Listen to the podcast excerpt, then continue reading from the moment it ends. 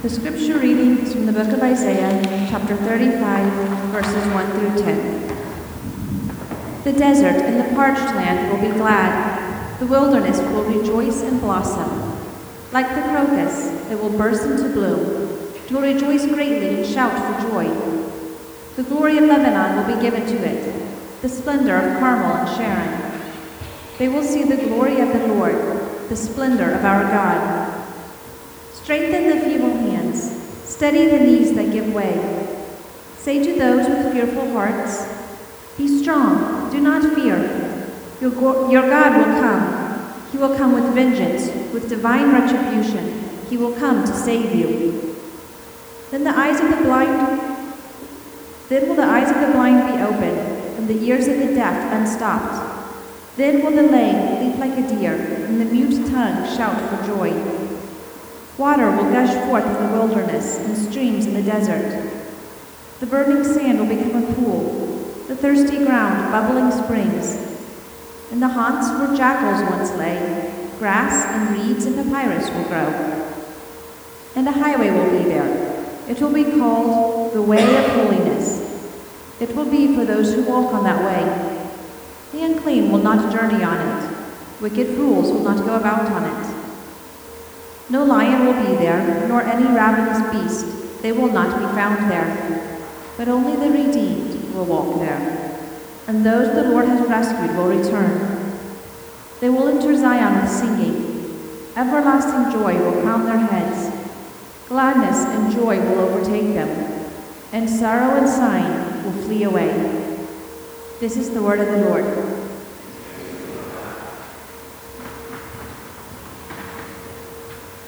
So this Advent, we've been looking at prophecies from the book of Isaiah that foretell the coming of the Messianic age, the age of the Messiah. And in the Bible, the Messiah is the anointed Savior King whom God promised he would send to the world. And uh, so why does God send the Messiah? Someone says to die on the cross. Yes. Someone else says uh, to atone for our sins. Yes. Another person says to establish the church, to give us the Spirit. Yes and yes. The Messiah, the Christ, comes to do all those things. But in today's passage, Isaiah reminds us that, listen, just as important as anything else he comes to do, God sends the Messiah so that you and I might have joy. Did you, did you know that God wants his people to experience joy? Um, remember when uh, baby Jesus was born, little town of Bethlehem? The shepherds were abiding in the fields, keeping watch over their flocks by night, when suddenly an angel of the Lord appeared to them, and the glory of the Lord was round about them, and they were sore afraid. Remember the scene, Luke chapter 2? What did the angel say to them? Did he, did he say, uh, Fear not, for behold, I bring you good news that will be of great theological significance? No, he didn't say that. Did, did he say, Fear not, I bring you good news that will be of great societal change? No, he didn't say that. What did the angel say? He said, Fear not, I bring you good news of great what? Joy. Joy. I'm telling you about joy. So listen, we need to remember this. Chief among the reasons that God sent the Messiah and will someday send the Messiah again. Chief among that is, listen, is there something? God wants us to have joy. We have an amazing God. He wants us to have joy. Now someone says, what kind of joy? Isaiah, Isaiah says, first, God wants you to experience joy today. Present joy. Now, the, the primary motif of Isaiah 35 is a picture of people crossing a wilderness to travel to Zion, to the city of God. All right, that's the picture. People crossing a wilderness to go to the dwelling place of God. Now, some ancient readers might have heard this as a reference to the Israelites who've left Egypt. They're traveling through the, the wilderness toward the promised land. All right? Others might have read this as a reference to the Jewish people returning from their exile in Babylon. But either way, the primary motif, this is the picture, is people crossing the wilderness to meet with God, right? Now let me ask you a question. If you were crossing a wilderness, you're in the middle of the desert, it's hot, it's dry, there's no water, there are a few signs of life, you're surrounded by danger. If you were crossing a wilderness, what would you be thinking? Tell you what I'd be thinking. I'd be thinking, I can't wait till this journey is done. Can't wait till I get this get this over with. I can't wait till I reach my destination because then, when I reach my destination, finally I will have joy. Right? Now there are a lot of people who live their whole life that way, with that mindset. Uh, a lot of people suffer from what I have heard described as destination disease. Have you heard of destination disease? This is when you basically go through life thinking, I can't wait until I reach my destination, my next goal, and then I'll finally be happy. Right? Now, the problem with that, of course, is that in life, the destination is always changing. So you're a teenager and you're thinking, oh, I'm so sick of my parents, I can't wait to leave home and go to college, then I'll be happy, right? And you're in college, you're thinking, oh, I hate college, I can't wait to graduate so I can have a job, right? Then I'll be happy. You get a job and you're thinking, oh, if I could just be married, then I'd finally be, and then I'm like, oh, we could just have children, then we would be fulfilled, and then it's something else, and we could just buy our own home, and you, live, you live your life this way. You're at the end of your life, and you're thinking, oh, I just can't wait till I can retire, then I can finally be happy and do what I want to do with my time. And so, listen, you live your life this way, that's destination disease, and then eventually, you know what happens? Eventually you die, like everyone. And on your deathbed, you realize this, you spent your entire life deferring joy until tomorrow. You, spent your entire life waiting for tomorrow to experience joy. And Isaiah, in this prophecy, he says, listen, the Messiah does not merely come to get us through the wilderness, get this over with. No. He says, the Messiah comes to make the wilderness itself blossom with joy. That's, that's part of this motif. Now, listen, still the wilderness, still the desert. Life is hard. Life is not perfect, but here's what Isaiah says The Messiah comes to make even the wilderness begin to blossom. See, see that in verse 1. The desert and the parched land will be glad. The wilderness will rejoice and blossom. Like the crocus, it will burst into bloom. It will rejoice greatly and shout for joy. Middle of verse 6. Water will gush forth where? In the wilderness. Streams where? In the desert. The burning sand will become a pool. The thirsty ground, bubbly springs. In the haunts where jackals once lay, grass and reeds and papyrus will grow. Now, again, to repeat, it's still the wilderness, still the desert. Life is hard. But Isaiah says the Messiah comes to make even the wilderness blossom. Right? In other words, to give us at least some degree of joy today. In John chapter 15, the night before he was to die, Jesus was teaching his disciples, and he said to them in John 15, 11, he said, I have told you these things so that my joy may be in you. Not, not, I've told you these things so that someday you go to heaven and you can finally have joy. No, he says, I've told you these things so that my joy may be in you right now. And your joy may be full. And this is just something amazing. God, God wants us to experience joy today, even while we're still in the desert. Amy, Amy Carmichael was a young Irish woman who in 1895, at the age of 28, she traveled to southern India to serve as a missionary and she opened a home, a refuge there for girls and young women who were, who were being rescued from the sex trafficking industry. And she continued in that work for 55 years until she died, never returned home, never went back to Ireland. And in the last 20 years of her life, after she uh, suffered in an accident, um, Amy Carmichael spent the last two, 20 years of her life um, bedridden in ongoing excruciating pain. And yet, even through that pain, she continued to lead this home for these women. She continued to love these girls. And she continued to exhibit what one reviewer has, has called supernatural joy. There was something about this woman that just, it, it just radiated joy. And I don't know about you, but when I hear about someone like that, I just feel like, oh man, I could never, I could never be like that. How, how in the world could somebody be so joyful in such difficult circumstances? Here's something Amy Carmichael wrote in, in a, one of her books that she wrote during on her bed of suffering. She wrote, If we are revived by grace and filled with the Holy Spirit, we are capable of bearing fruit in season and out of season, in fertile ground and in the desert, when life is easy and when it's not. And I, I think that's basically what Isaiah is saying here. He's, he's saying when, he, listen, Isaiah in this passage, he is not saying when the Messiah comes, there will be no more wilderness. No. When the Messiah comes, there'll still be wilderness, but the wilderness will start to blossom, right? He's not saying when the Messiah comes, the desert will disappear. No, there will still be a desert. He's saying when Messiah comes, the, the, the desert will burst into bloom. It will shout for joy. In, in other words, he's saying Christ does not merely come just to get us to our destination, airlift out of us out of this world, get us to heaven so we can finally be happy someday. No. He says the Messiah comes, Christ comes, so that even while we're still in these hard times, we can begin to experience the joy of God. And I wonder, has God, has Christ ever done that for you? I'm sure he has for many of you. You've been through, going through a really, really hard time. And humanly speaking, it doesn't make sense. But for some reason you can't explain, you just, every now and then you get these glimmers of God's presence, His goodness, this, this, and you experience His joy. Has that happened to you?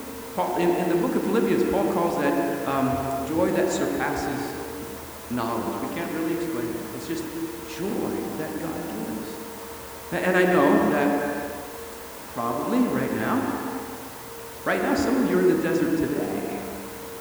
Going through a really hard time right now. I, I understand that. And uh, I, I want to be careful with what I say right now because I don't want to say anything at all that will be dismissive of anyone's suffering. But I, for those of you who are going through the desert right now, I wonder if there might not be, even in your desert right now, one, two, maybe even three flowers blossoming around you. So I, I just wonder, by flowers, what I mean, just little tiny evidence, even in this desert, that God is with you, that He hasn't given up on you.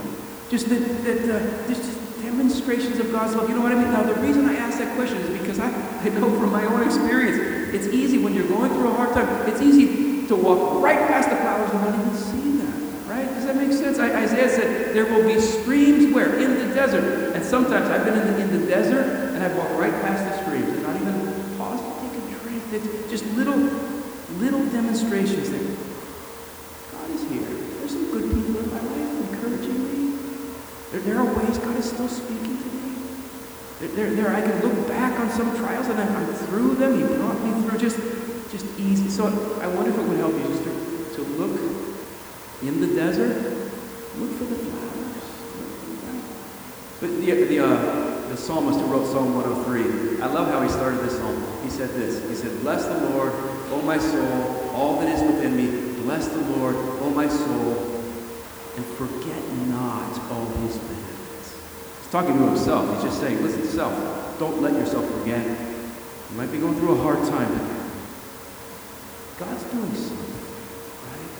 So I wonder if it would just help you in, if you feel like you're in a wilderness today, to look for some evidence that the Messiah, even in the wilderness, is causing the desert to be. So what kind of uh, what kind of joy does the Messiah bring to the world? Well, Isaiah says first it's a present joy. He brings joy today, right?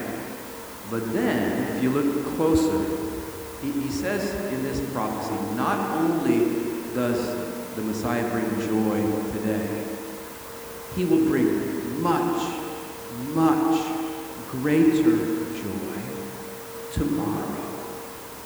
So, yes, we can have some joy right now because of Christ. But we listen, we will have so much greater joy in the age to come tomorrow.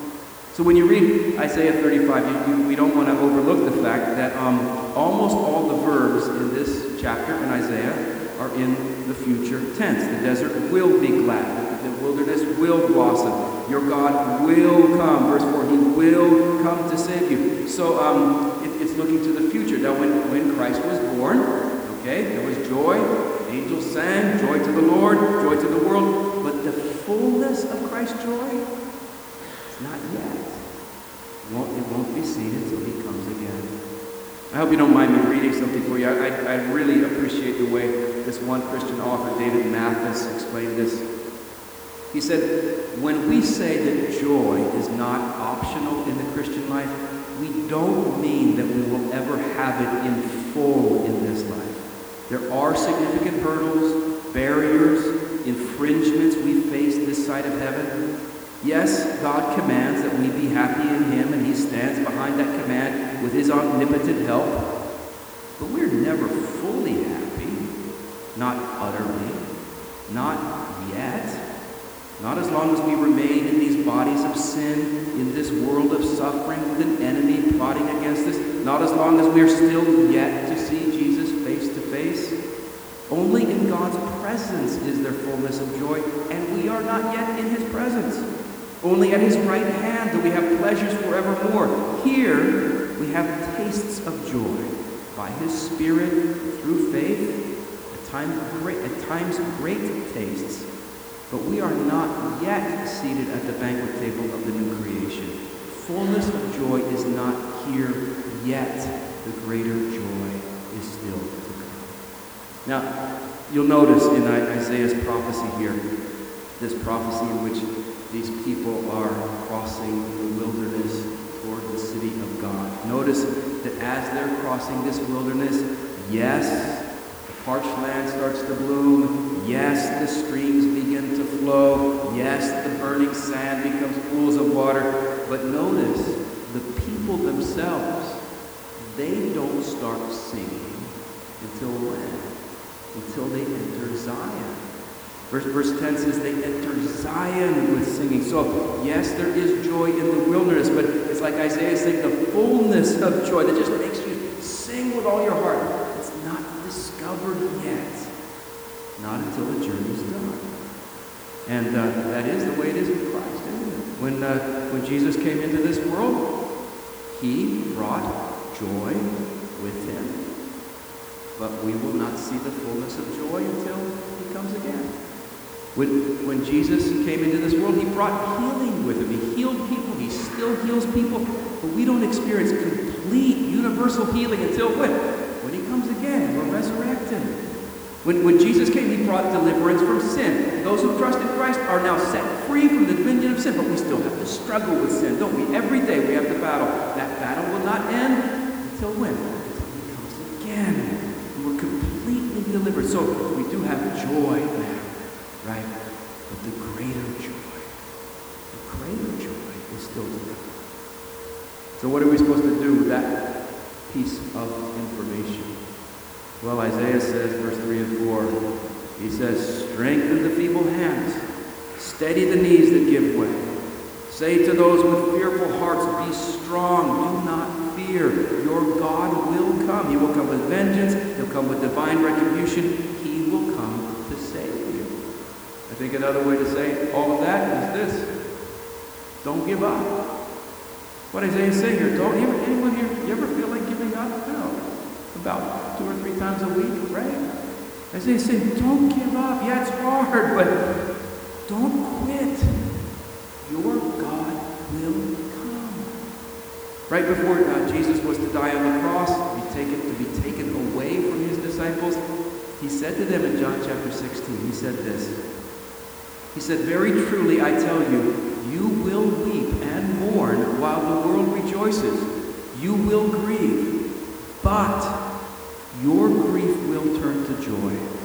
He said, A woman giving birth to a child has pain because her time has come. But when the baby is born, she forgets the anguish because of her joy that a child is born into the world. He said, So it is with you. Now is your time of grief, but I will see you again, and you will rejoice, and no one will take away your joy. I, I love the last verse of this. Uh, prophecy from Isaiah. I just love that phrase, gladness and joy will overtake you. Like it's going to catch up with you. You can't outrun it. It's going to catch up with you. And I, I, I read that. I was just picturing. You ever, you ever walk home from the train at night, and uh, you know it's kind of a deserted street, and, and as you're walking home, don't you hate it when you hear footsteps behind you? Like, oh? And and, uh, and you start walking a little faster, and those footsteps get faster, and you start walking faster, and they get faster. You realize this person's going to catch up with me, and finally, as they're coming, you you, you, you, you can't resist any longer. You look around to see who it is. Imagine you turn on your shoulder and you look, and it's one of your best friends in the world with a big smile on their face coming to say hello to you. That's the image here. Like you can't outrun this gladness. You can't you can't outpace it. It's gonna it's gonna it's gonna run you down. That's the promise here. Gladness. You can run as far as you want. Gladness is going to catch up with you. Joy will find you when? When the Messiah comes back. So Isaiah says, strengthen those feeble hands. He says, steady those weak knees. Say to your fearful heart, be strong. Don't be afraid. Your God will come. Now, at the end of uh, the European conflict in World War II, the Allied forces finally invaded Germany. They discovered in the basement of a house in the city of Cologne, they, they discovered a spot where very clearly somebody had been hiding in that basement, hiding from the Gestapo. The person was no longer there, but whoever this person was, they had, they had scratched some words on the wall of that basement. They don't know who it was, they don't know what happened there. But this is what that person wrote. I believe in the sun even when it's not shining. I believe in love even when I don't feel it. I believe in God even when God is silent. Does it feel like God has been silent for you lately? Has it felt like you are in the wilderness? Let, let me just tell you something that might help. Your Messiah is coming. Your Savior is coming again. And just think about that. If listen, if his first coming brought joy, like if listen, if if his humble birth in a dirty stable was sufficient enough cause to cause angelic beings to burst into song, think about it. What will be his return in glory? What will happen then? I'll tell you what will happen then. This whole world will be filled with God's joy. Amen? Let's pray. Father, I pray for those of us who, in some sense, feel like we are in a wilderness today. I pray that we will start to begin to experience your joy now. We don't want to wait for tomorrow. We want it now. So I pray that through your word and by your spirit, you would communicate the presence of Jesus to us and just remind us that we're not alone. Cause little places in our wilderness to blossom. Help us to see But I, I pray that what will impel us forward I think, is this knowledge that this world is not all there is, that the day is coming when Messiah will return, and our joy will overtake us. Your joy. Fill our hearts with faith in that promise. In Christ's name.